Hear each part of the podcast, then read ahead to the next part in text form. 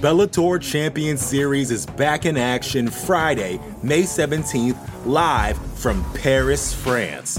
Reigning bantamweight champ Patchy Mix defends his belt in a rematch against dangerous submission specialist Magomed Magomedov. And Cedric the Best Doumbé makes his Bellator debut in front of a home Paris crowd versus Jaleel the Realist Willis. Don't miss the action live at noon EST on HBO here in the US. And visit Bellator.com slash watch for information on how to watch around the world. This is the very first time you'll be able to stream a Cedric Doumbé fight here in the US, so make sure you don't miss it. You know how to book flights and hotels. All you're missing is a tool to help you plan that unbelievable travel experience. That's why you need Viator. Book guided tours, excursions, and more in one place. There are over 300,000 travel experiences to choose from, so you can find something for everyone. And Viator offers free cancellation and 24 7 customer support for worry free travel. Download the Viator app now and use code Viator10 for 10% off your first booking in the app. Find travel experiences for you. Do more with Viator. You're listening to the Vox Media Podcast Network.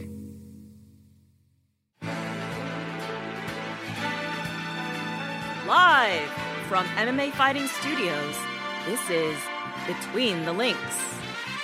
And now, your host, Mike Heck. The iconic voice of Esther Lin welcomes you to a brand new edition of Between the Links. Hope everyone is having a lovely week. Hope everyone has big plans on the weekend without a UFC telecast for the first time in a long time as you, we prepare ourselves for UFC 273 next Saturday night in Jacksonville, Florida. What an event it will be. We'll talk a lot about 273 next week on the show and throughout all of our programming on MMA fighting. A lot of big fights in that card. Some rivalries will be settled on a big stage. But let me just say this there is not a fight on that card, not one single fight on that card, a rivalry, if you will, on that card that even holds a candle to the one that will be featured on this here program today. One of the biggest non title matchups in the history of BTL. Let's get right into it. Let us introduce the participants first. Making his BTL debut. You see him twice a week on the MMA Hour, giving his picks, shouting out all the big wins of the week from an MMA betting perspective. Let us welcome to the program Mr. GC himself, Connor Burks. How are you, sir? Welcome to the program. I'm doing fantastic, Mike. Thank you for having me.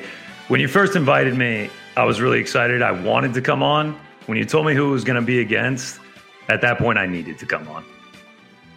I love it. And his opponent, an MMA Hour mainstay. I mean, the man has his own freaking theme song on the show for crying out loud. Also, one of the legends behind the MMA fighting social media squad as we welcome back Eric New York Rick Jackman to the show. How are you, sir? I'm good, Mike. Thanks for having me. Um, I'll note that that iconic theme song, the most legendary theme song there is, was created by you, and I thank you for that. I think we even did a little good for charity with it. Um, so how about us? Uh, how about us?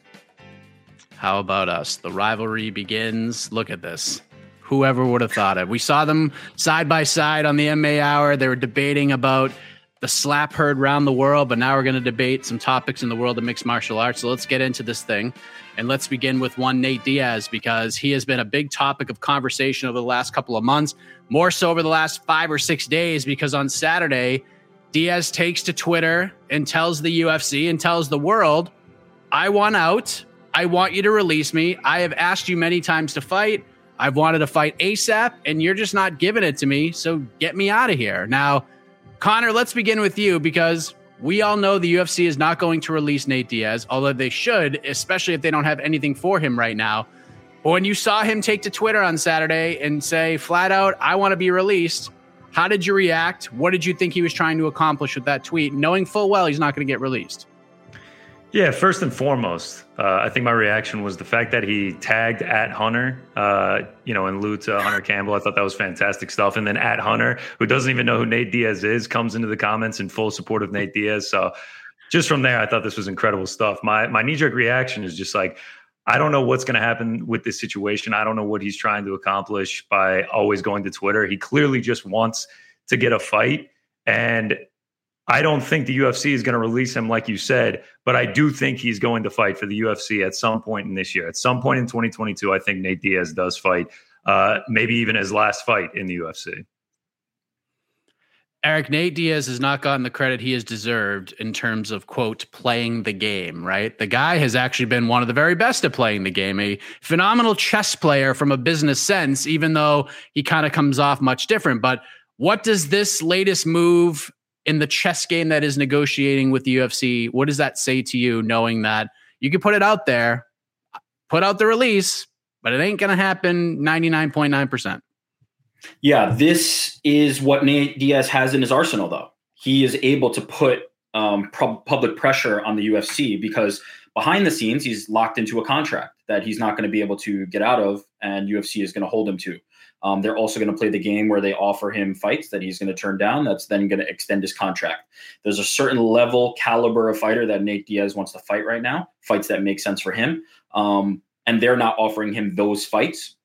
So uh, this is what he has. He has the ability to go to Twitter and put public pressure on the UFC to say, "Hey, I want this fight." And for what it's worth, he seems to have support from Dustin Poirier, uh, Jake Paul, many others who can also put pressure on the UFC. Um, so this is this is all he's got, uh, and he's maximizing what he's able to do with it. Do I ultimately think it will lead to his release? No. Do I ultimately think he will fight for the UFC in 2022? Yes. Uh, but in the meantime, he's using the only hand uh, that he can play and doing it effectively. Yeah, I mean, both of you believe he's going to fight.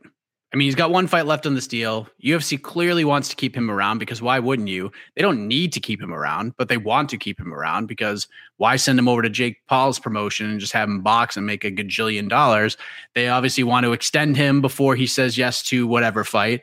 And Nate doesn't seem all that interested in, in doing that right now and extending his his one fight deal and making it five fights or what what have you and they won't even give him the fight with Dustin Poirier. Like literally everybody seems to want that fight. Fighters want it.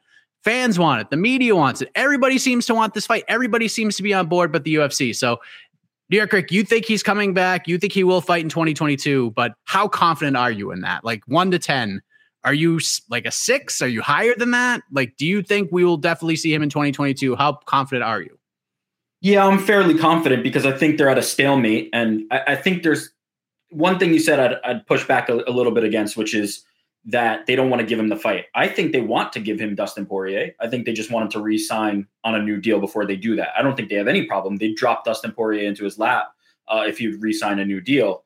Um, I think ultimately he will. I think ultimately he'll just see his his career and his time passing him by, um, and he will ultimately end up fighting this year uh, and re-signing a deal. I think the terms of that deal will probably be more favorable than it typically would have been in the past. I think Nate Diaz is somebody who probably would have tried to stay with the UFC for longer uh, previously. I think the deal will be a little more favorable to him, but I think they'll be able to work something out where it makes sense for Nate Diaz to resign, maybe on a shorter term uh, contract, uh, and ultimately fight in 2022. All right, Connor, let me ask you this. You feel like he's going to fight in 2022. Let's say that does happen. He does have a fight in 2022. Will he fight in the UFC in 2023? Wow. That's a great question. Uh, I don't think so. I think that he's working this uh, to actually find his way out of the UFC. I think this will be the last fight in his contract. Uh, and I think that he goes after one more fight in the UFC and uh, actually tries to set up a boxing match with Jake Paul. Which he should. Make that money, son. So who does he fight, Connor? Who does he fight? Let's say the UFC does this you would think they're they're going to lean to the Conor fight for for multiple reasons. One, because it's the most lucrative fight they can make, and two, Conor doesn't have a lot left on his deal as well. So the UFC is thinking if we're going to do this trilogy fight, we're going to do it in our cage since we had the first two fights because there's a very good chance that both those guys are out of the UFC. They'll just come together and book that third fight on their own and keep all of the money, and the UFC doesn't get any of it. So, do you think it's Conor? Do you think they pulled the trigger on the Poirier fight? Do you think it's somebody else? Yeah, well, you mentioned the Dustin Poirier fight. I mean, not only do the fans want to see it, I guess the sportsbook want to see it too. You know, our friends over at DraftKings Sportsbook, the only book up with odds right now. They have Dustin Poirier as a minus 435 favorite right now going into that one. Uh, so we're not the only ones that want to see it. Uh, I don't think that's going to inevitably happen. I think they already would have done it if they were going to do that. There's also maybe a Jorge Masvidal with all the drama surrounding him right now. Uh, there would be huge hype around that. But you took the words out of my mouth. I do think the reason that they're long gaming this, the reason that they're so quiet, that they're taking so long to give him his fight, I think they want to give him the Conor McGregor match. I think it's like what you said. They only see so much time with these two guys staying within the organization, and they want to make this trilogy match happen. They want the rubber match. So I think they're inevitably trying to set that one up. I know AK is a is a favorite of a lot of these programs, but could you have picked a better still photo of me, AK? For the love of God, I mean that is terrible. Connor looking like a million bucks. E- New York Rick's is kind of hanging out, chilling, and I'm just looking like like that. I'm looking like I'm 147 years old. But do you agree with Connor New York Rick? Is do you think we'll see Nate Connor three, or will it be Nate versus Poirier? Will it be Nate versus somebody else? I think it depends on when ultimately Diaz decides. Um, to do this because I can't see a world. I, I, believe I heard somebody on this on this chat say that they believe that it would be Nate Diaz's last fight. So they believe that he's going to fight Conor McGregor and then the UFC is going to let him walk over to fight Jake Paul. That doesn't really seem like a likely scenario for me. That doesn't seem like how the UFC does business. Um, I do ultimately think they could convince him to take the Conor McGregor fight but I think that would come with re-signing and then obviously not going off to boxing. Um, I also think there's a possibility where he gets anxious and is tired of waiting around and ultimately does agree to fight uh, Dustin Poirier and then uh, maybe Conor McGregor later in the year. If Conor McGregor is to be believed, he thinks he's going to be back sooner rather than later. I'm not so sure. Um, so ultimately, I think I think he will fight Dustin. Um, and I think he will fight a new contract and uh, sign a new contract, and then maybe he gets that Conor fight later. Uh, but there's some money to be made for Nate Diaz fighting Dustin, and then that Connor trilogy is always there. Um, it will not be his last fight for the promotion. I don't. I don't think there's a way that it would be his last fight, and then he moves to boxing. He's either uh, be with the UFC or wait it out. I talked all about this. I gave my thoughts on Heck of a Morning this morning, and I think we can all agree the way the UFC handles these situations, especially now with all the money they're bringing in, is just incredibly dumb. Just book him a fight or let him go. Like, what are we doing here? Nate's a star. I get it, but it doesn't affect your overall bottom line if you let Nate go or just throw him in a fight and then he goes off afterwards. Because if he goes in there and fights Dustin Poirier, the odds I kind of look at the odds that Connor just gave from the sports book is pretty accurate. Like Dustin has a very good chance of winning that fight. And then, you know, maybe they look at his Nate stock drops a little bit, although that is not true because he is a big star and he could just show up at a Jake Paul fight and people go gaga over him. But we will move on. Let's see what we're going to do between the UFC and Nathan Diaz. We'll take a look back on the stars of UFC Columbus in round two, but the point for round one goes to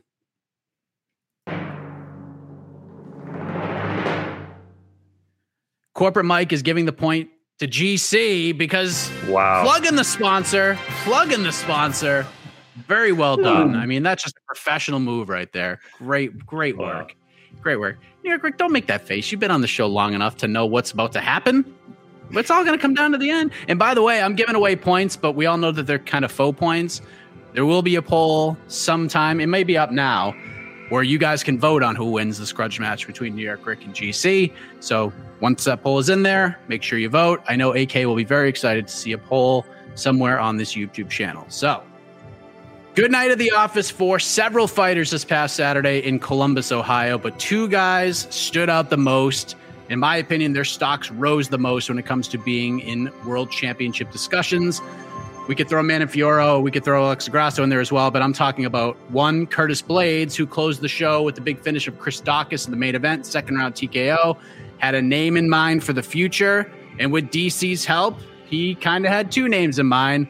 And then he gets the MMA hour rub. I feel like he had a tremendous week, and I feel like his stock rose quite a bit on Saturday, New York Rick. How do you grade Curtis Blaydes' night, his performance, the aftermath, etc.?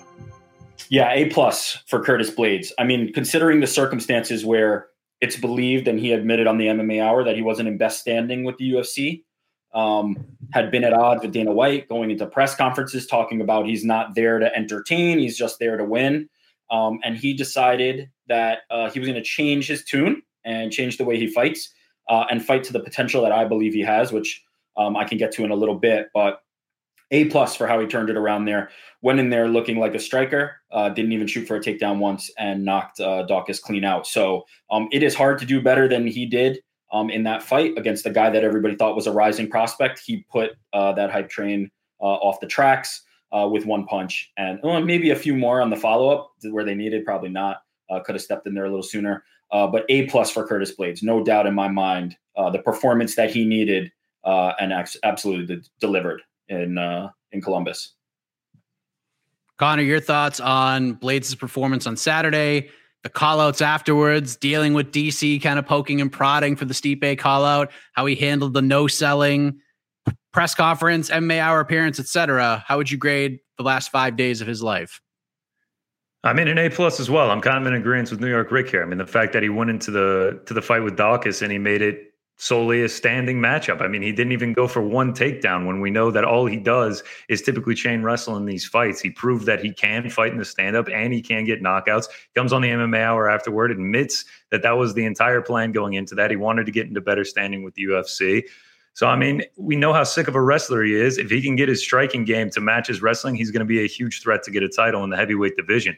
As far as the callouts go, I, I liked him, but I didn't really see the Stipe one as much of a call out as much as I did sort of giving homage to a legend. Stipe didn't really have any interest uh, in what he was having to say. I don't think that matchup gets made. Uh, so I didn't really view that as a call out. But as far as the Ciryl Gane one goes, I would be all down to see that happen. Now, for those who watch the MMA Hour, they listen to the MMA Hour, and they look to GC for his gambling advice.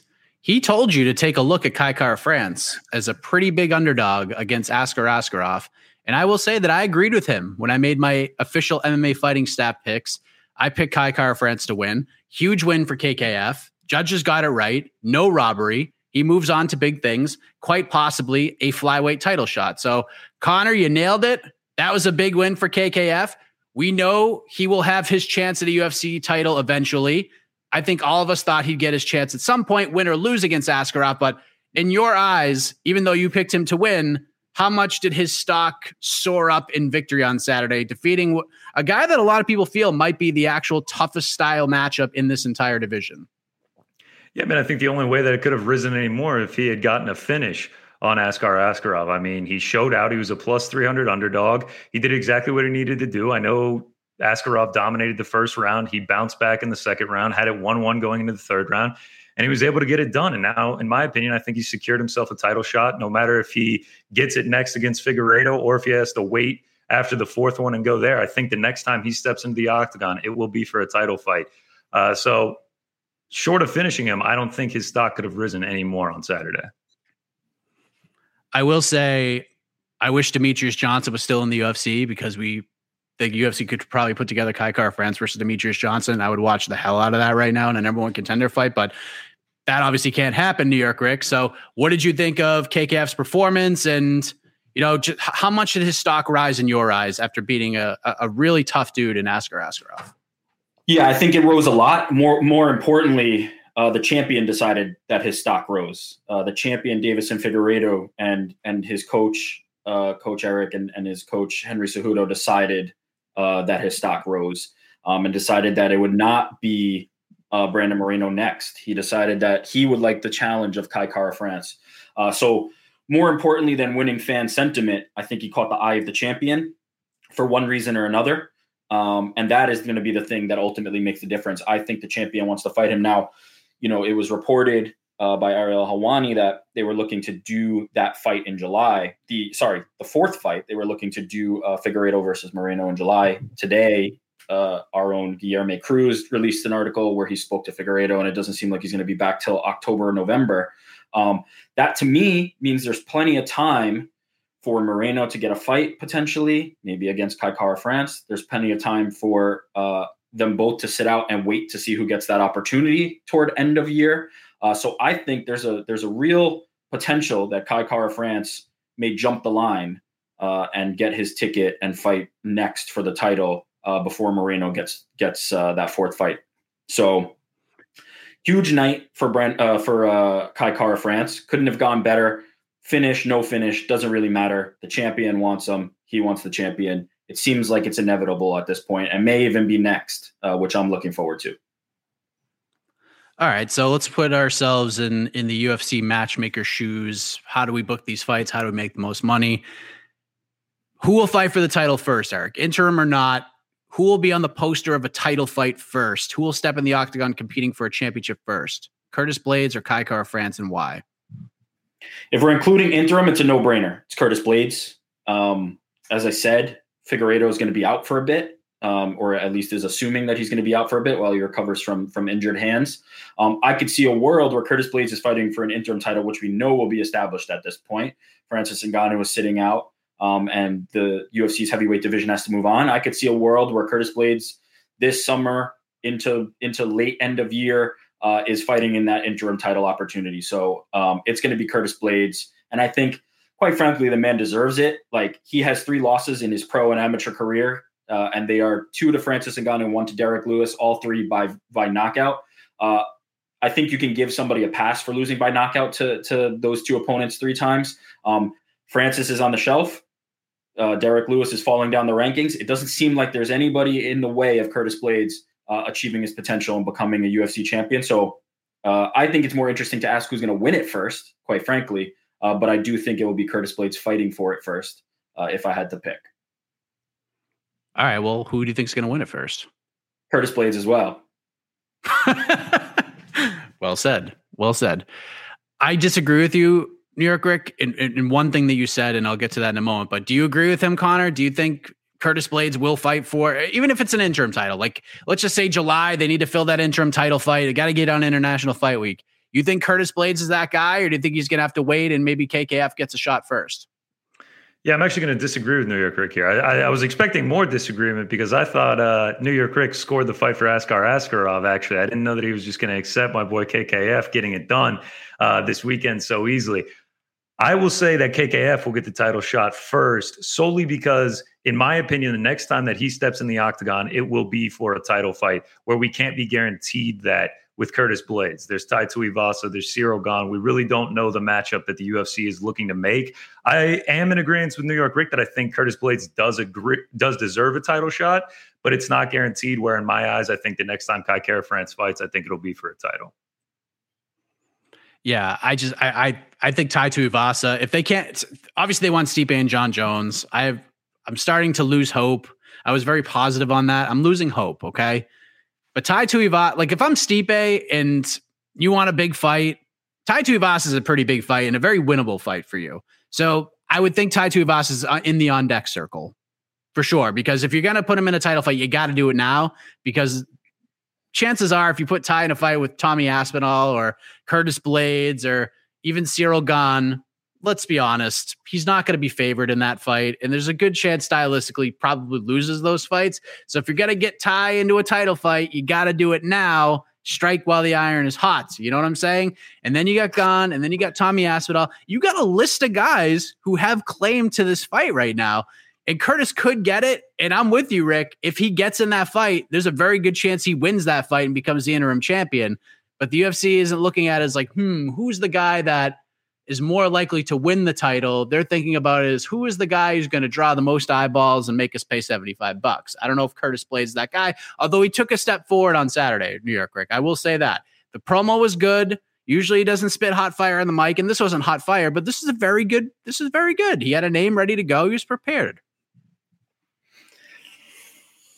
Tai Tuivasa versus Stipe Miocic. I don't, I just don't see it. I just don't see it. It's it, it, seems like it's it's more set up for Curtis versus Stipe, if anything. And hey, why not? If Stipe doesn't like any of those options and is waiting for John Jones or or a rematch for uh, the real belt, uh, why not do Tai versus Curtis Blaydes? I think there's too many permutations that Curtis Blaydes is the perfect fit for, whether it be against Stipe, because let's face it, Tai Tuivasa is not a headliner yet, right? Like he hasn't been in that position where Blaydes and Stipe Miocic are proven uh, commodities. Aspinall, you know, getting his first crack at that. Blaydes is the one who's been here, done that. There's a little prestige behind it. I think that title fight makes a lot more sense from a, meritocracy standpoint. I'm not going to be the one who argues that the UFC is a meritocracy, but it just makes more sense. Uh, Tai Tuivasa, sure, if he's given that opportunity, run with it, take advantage of it, and and I just can't see Stipe Miocic opting into that fight. I think that Curtis Blaydes makes a lot makes a lot more sense. Meritocracy be damned. But he also wants the Gane fight. And he even after even in the post fight press conference, he didn't even talk about the title. He said, if I fight Ciryl Gane and beat Ciryl Gane, my next fight will be for the belt. Undisputed interim or not, I will have a title fight next. So my thought is if the UFC does go to France, they do go to Paris, GC, why not do Ciryl Gane versus Curtis Blaydes main event there. Why not? Like Gane gets the hometown rub. Curtis gets to take that massive chip on his shoulder and expand it even more. And which fighter on earth doesn't want to travel to Paris and headline a card, especially a historic one like that? So there's still high stakes if you fight Ciryl Gane, you know, September, October, November. He's not in any rush. Curtis Blaydes with one more win. If he beats Ciryl Gane, there's no denying this man. 1000% he's fighting for a title.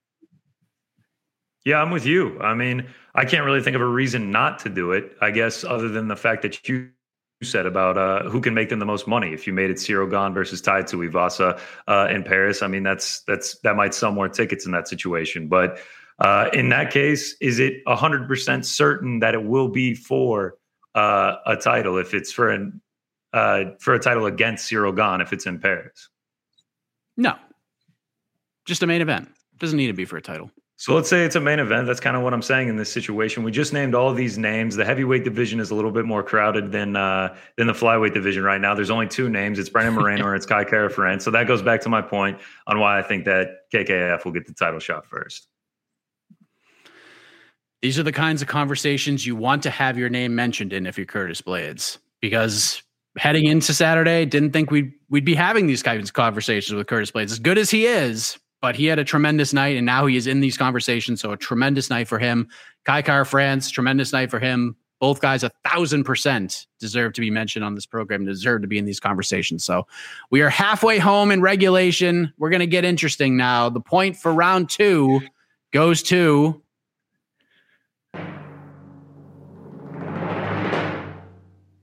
New York Rick. It is one to one. The magic fingers paid off. Nicely done. The Bellator Champion Series is back in action Friday, May 17th, live from Paris, France. Reigning bantamweight champ Patchy Mix defends his belt in a rematch against dangerous submission specialist Magomed Magomedov. And Cedric the Best Doumbé makes his Bellator debut in front of a home Paris crowd versus Jaleel the Realist Willis. Don't miss the action live at noon EST on HBO here in the US. And visit Bellator.com slash watch for information on how to watch around the world. This is the very first time you'll be able to stream a Cedric Doumbé fight here in the US, so make sure you don't miss it. All right, so let's have some fun. All right, let's play a little game of over under. And I'm going to credit 1000% to the Prince of Positivity, my best friend AK Lee, for bringing this question to light on the MMA Fighting Ranking Show, which, by the way, in case you've been living under a rock or in a cave the last several months, MMA Fighting Global Rankings, best rankings in the sport, not a debate. But, anyways, ranking show. AK presents a very interesting question that I will present to each of you, gentlemen. We have six UFC title fights coming up between now and June 12th. UFC 273, UFC 274, UFC 275. We got Volkanovski, Korean Zombie next Saturday. We got Sterling versus Yan next Saturday. We got Oliveira Gaethje, Namajunas Esparza at 274. And then in June in Singapore, we have Teixeira Prochazka and Shevchenko Santos. So, GC, we're going to begin with you here. We're setting the over under at two and a half. Two and a half. How many new undisputed champions will we see between now and June 12th? Do you think less than two and a half or more than two and a half, and why? This is an absolute no brainer for me. Uh, we are counting Yan if he beats Aljamain Sterling as and new, correct? Correct. So this is an absolute no-brainer for me. If if DraftKings Sportsbook wanted to put up a line on this, even if it was a pretty heavy favorite, I would hammer the over here. I think Petr Yan will be and new. I think Yuri Prochazka will be and new. And now you're sitting at two. You only need one more with four title shots to go. Between Volkanovski, Korean Zombie, Rose Carla, Olives Gaethje, and Valentina Taila Santos, I think there is one upset of those four, and I think we easily get to three. I'm I would be hammering the over two and a half in this situation. Eric, are you hammering the over as well? are you going under here? Are you being a little more conservative? Do you have more faith in the undisputed champions right now, or at least uh, the non-interim champions in this in this equation? Yeah, unlike what I just heard, I actually looked at all six matchups instead of just hoping and praying for a shot that one of the four uh, hits after picking two. He's about to say Aljo. We're just going to rattle them off one by one. Volkanovski Zombie and still, right? Sterling Yan. Here we go. And Get still. the breaking news music ready. Yeah. And yeah, still. Yeah. Good and luck. Still. Good luck. What? Wow, UFC I love it. 274. Oliver. He's got some inside scoop that that Aljamain's in good shape or something, so he's going to take the the plus three fifty flyer on it. I think it's his real estate agent or something that told him. Aljamain Sterling and still after Saturday, UFC two seventy four, Charles Oliveira versus Justin Gaethje, and new and new one of those one of those prayers that GC is throwing up uh, hits when when Gaethje becomes a champion. Rose Namajunas versus Carla Esparza, and still Glover Teixeira versus Yuri Prochazka, and new Valentina Shevchenko versus Taila Santos, and still. So the only new champions that I'm looking at are Justin Gaethje and Yuri Prochazka, and still hammering the under. Bantamweight like champion of the world, Aljamain Sterling. Oh, okay, so I have I have to dive in a little further with this New York Rick because I, I think sure. and you said I, I, think we all believe that Valentina Shevchenko will defeat Taila Santos. Volkanovski yeah. is a big favorite over the Korean Zombie. Still a hell of a matchup, but I feel like those are the two. Like if you asked anybody and you said pick pick, pick the two locks, if you will, the, the the ones you're most confident in, those are the two you would be, probably be most confident in. So outside of those two, who are you personally favoring most to leave as undisputed champion between the other eight fighters? So you mentioned like even even the the the ones who retain, like who are you the most confident in walking out undisputed champion, not named Valentina Shevchenko or Alexander Volkanovski? Yeah, funny enough, it's it's one of the new champions. I have no doubt in my mind that Justin Gaethje is going to win the belt. No doubt. It is it is not even a question in my mind. Wow. Um, that, that man is built for this, uh, and he is going to be the next lightweight champion. I mean, it hurts me. It hurts me because as as somebody who's been in this game for a long time and really loves what Charles Oliveira has been able to do and counter a lot of the the fake narratives that have that have been written about him, uh, I just don't see a path to victory against Justin Gaethje. I think that man is a demon, uh, and he is the one I'm most confident in uh, outside of the two fights that you took away. Yep. What say you, Connor? Not Valentina, not Volko. Who are you most confident in walking out as champion? I mean, well, first of all, Rick, you don't see one path to victory for Charles Oliveira against Justin Gaethje. the man who has the most submissions in UFC history can't take this dude's back and choke him out like he does to everybody else. No, no, no not a path to victory. Okay, all right, okay. Well, in my opinion, I got Petr Yan and Yuri Prochazka and New. I'm a, I'm with you that Volkanovski is going to get it done against Korean Zombie. I'm not as confident in Valentina as I am in Volkanovski in this fight. Taila Santos is 19 and one. She's we. I mean, we don't know her ceiling. We don't know how, how great she could be. Crazy upsets happen. Rose Carla. I mean, Rose is is far from a lock in this situation. Carla Esparza, she's already beaten her once. I know Rose is undefeated in rematches, but there's a chance that Carla Esparza pulls this off.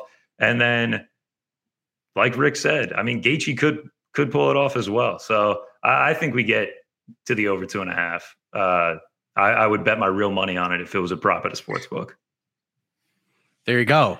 DraftKings Sportsbook. Let's go. Let's make call it the uh, the Prince of Positivity Championship line for the next six title fights. And let me just say this: the blatant disrespect for Charles Oliveira on this program is just unacceptable. Unbelievable. And the blatant disrespect and just the disrespect for one Glover Teixeira is disrespectful as well. No one picking Glover to win. And I'm going to say this again because ask anybody, I have been consistent since October, since he won the title. Glover Teixeira will submit Yuri Prochazka in the first round.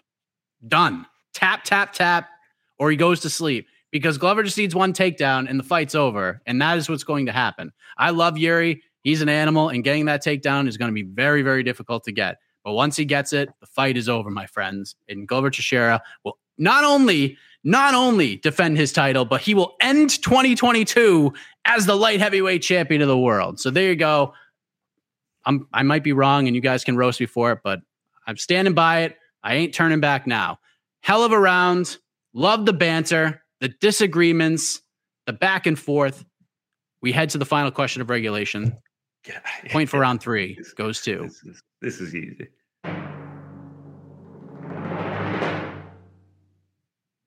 GC, two to one. I mean, that was easy money. That was easy money. You picked Aljamain Sterling and said there's no path to, to victory for for Charles Oliveira. Come on, I mean, None. You gave that round. you gave that round away. and you.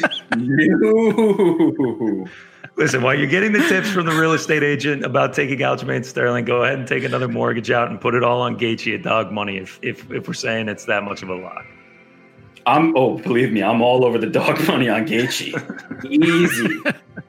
Good, good. Oh man. Well, I know GC is uh getting. Where are you heading, GC? You're heading to the. Are you going to New Orleans? You're going to the Final Four. New Orleans, man. That's where I will be heading tomorrow morning for the Final Four. Uh, I was supposed to go to the one in 2020. Unfortunately, canceled. It was in my hometown of Atlanta. Me and the guys that were planning to make the trip, we stayed committed. We stuck to it. Now we're going to the one in 2022. Got a couple future tickets, hoping to, hoping to cash them. But uh, yeah, we'll be at the Final Four and then the national championship on Monday. There you go. So we don't want to take up too much more of GC's time here. This is going to be a fun question because we have no card this week, so we got to think a little bit outside the box. We are a, a, quarter of the year gone. We've had countless UFC events. We've had a few from Bellator. We've had one. We just got one X, which was filled with mixing of the martial arts and even non-mixing of the martial arts. If we're getting our mat together for this year-end conversation, New York Rick, and we'll begin with you here. Who is your front runner for the 2022 Fighter of the Year and why through a quarter of Yeah. 2022? Yeah, this one's easy. There's there's only one answer. It's Israel Adesanya, already with the best win of the year over Robert Whitaker.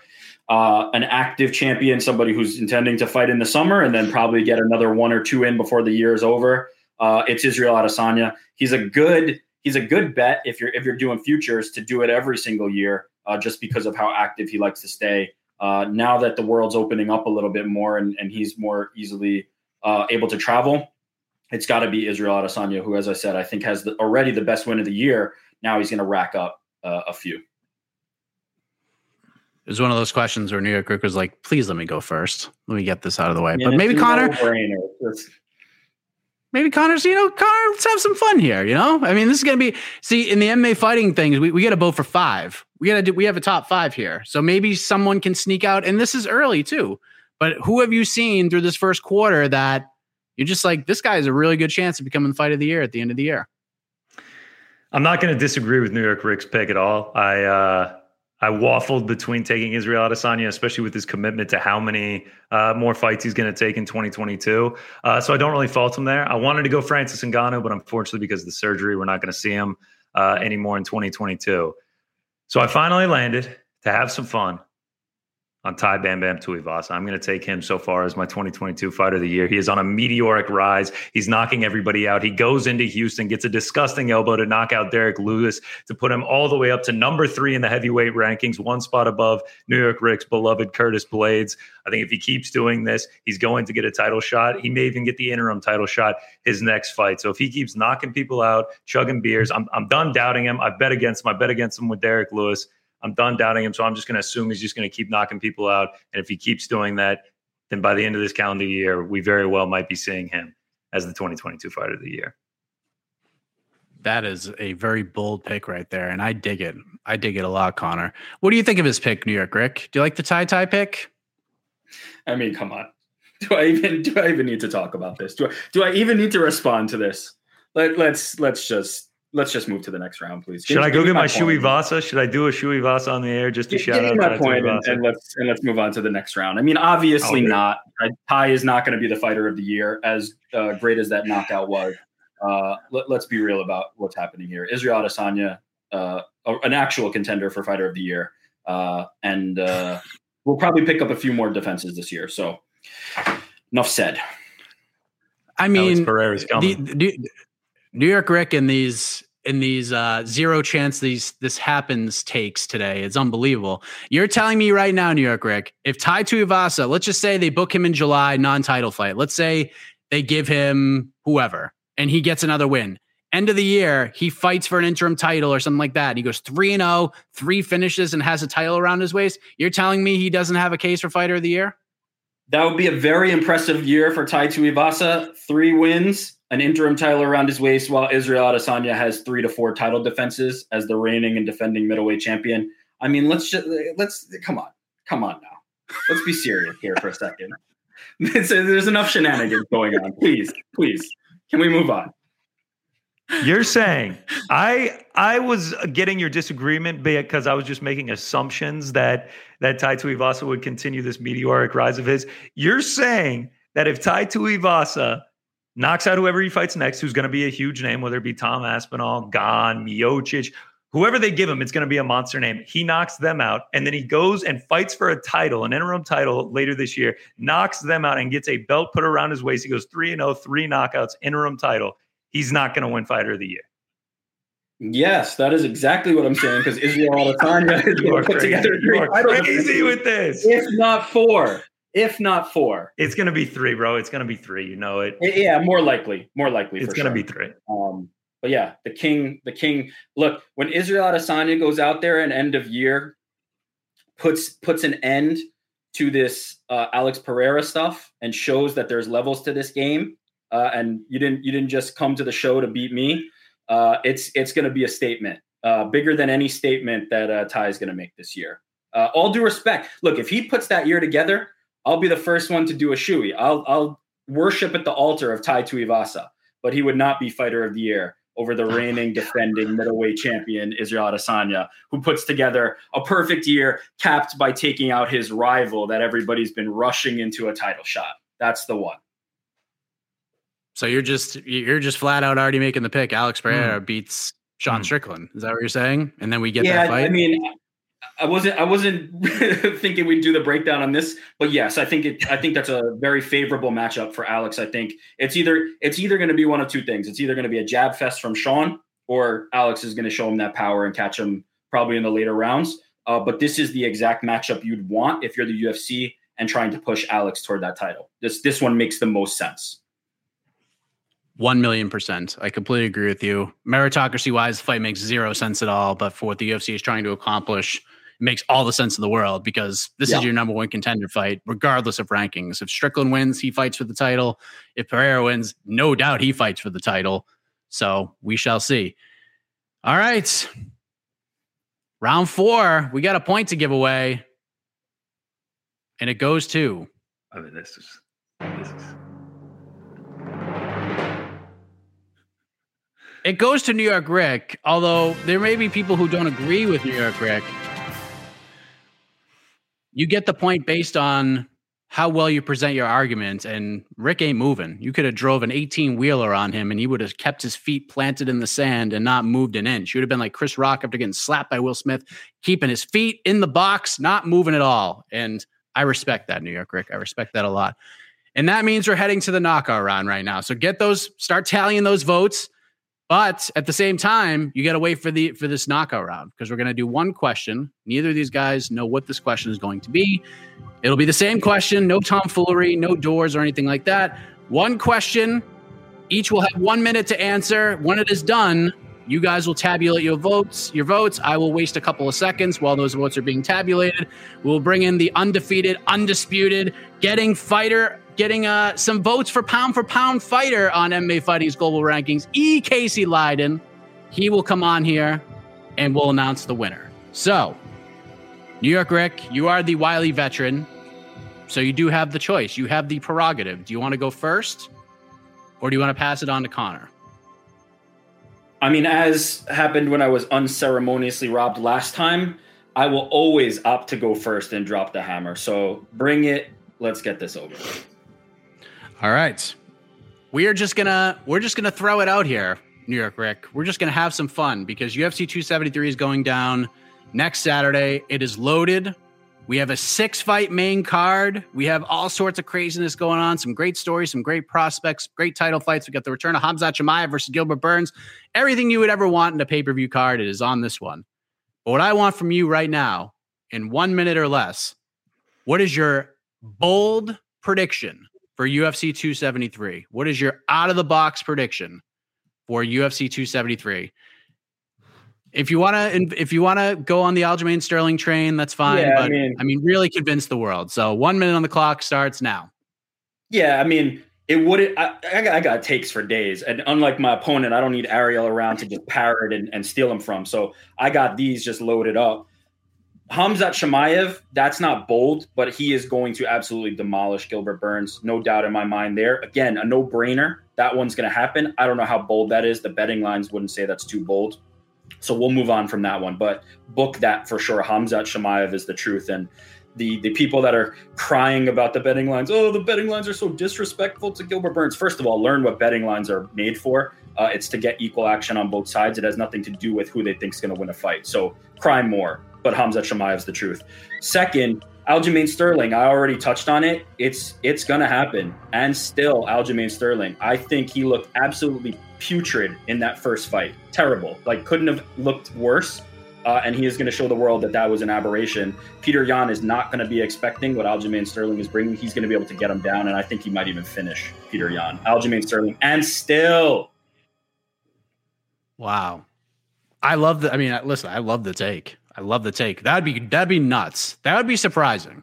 No disrespect. I just think it's more I say it's surprising more so because I I I look at Petr Yan and his skill set in such awe. I think he's so good and he hasn't even touched his ceiling yet. He's only going to get better.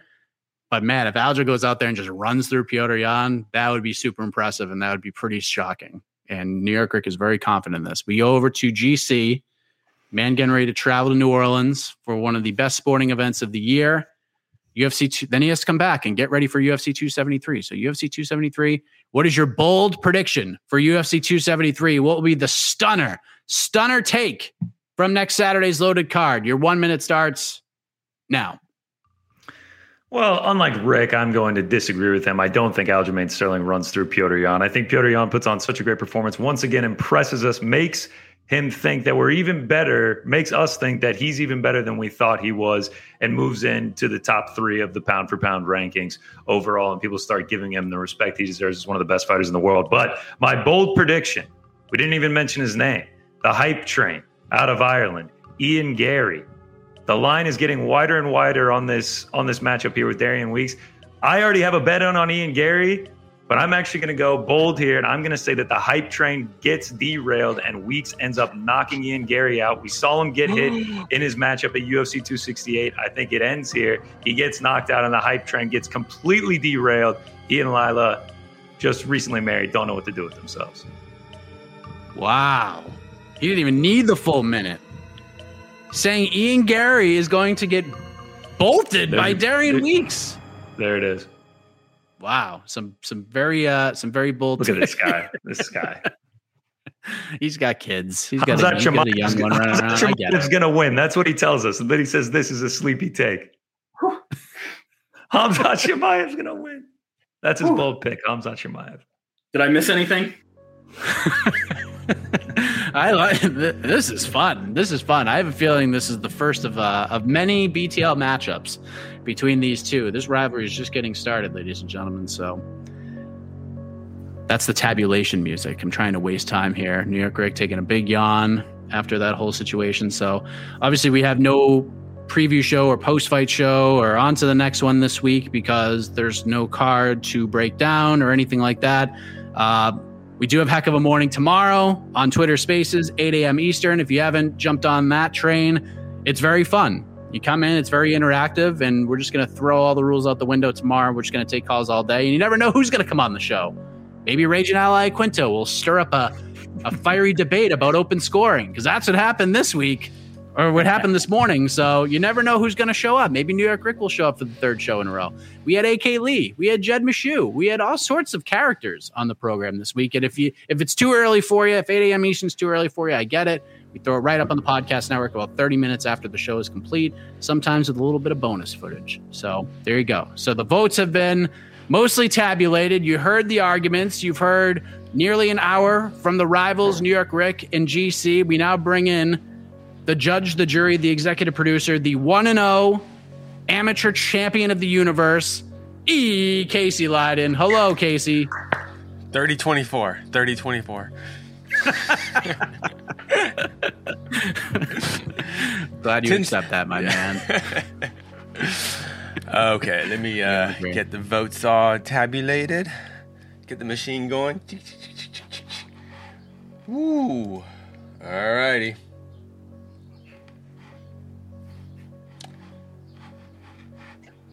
is so tense right now. Here we go.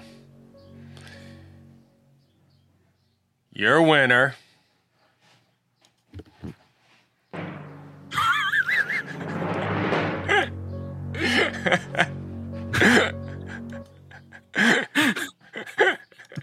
One more time.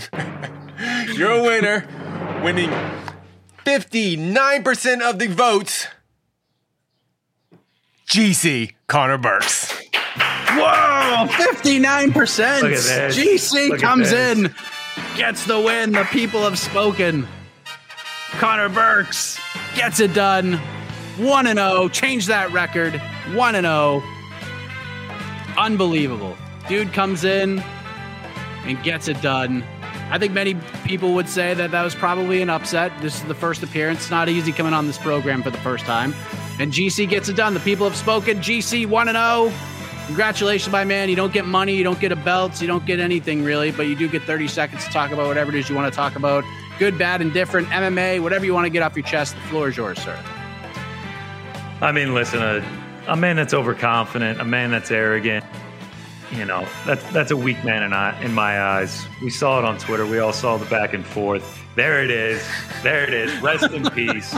Here lies New York Rick's ego. Let me pull up the green screen.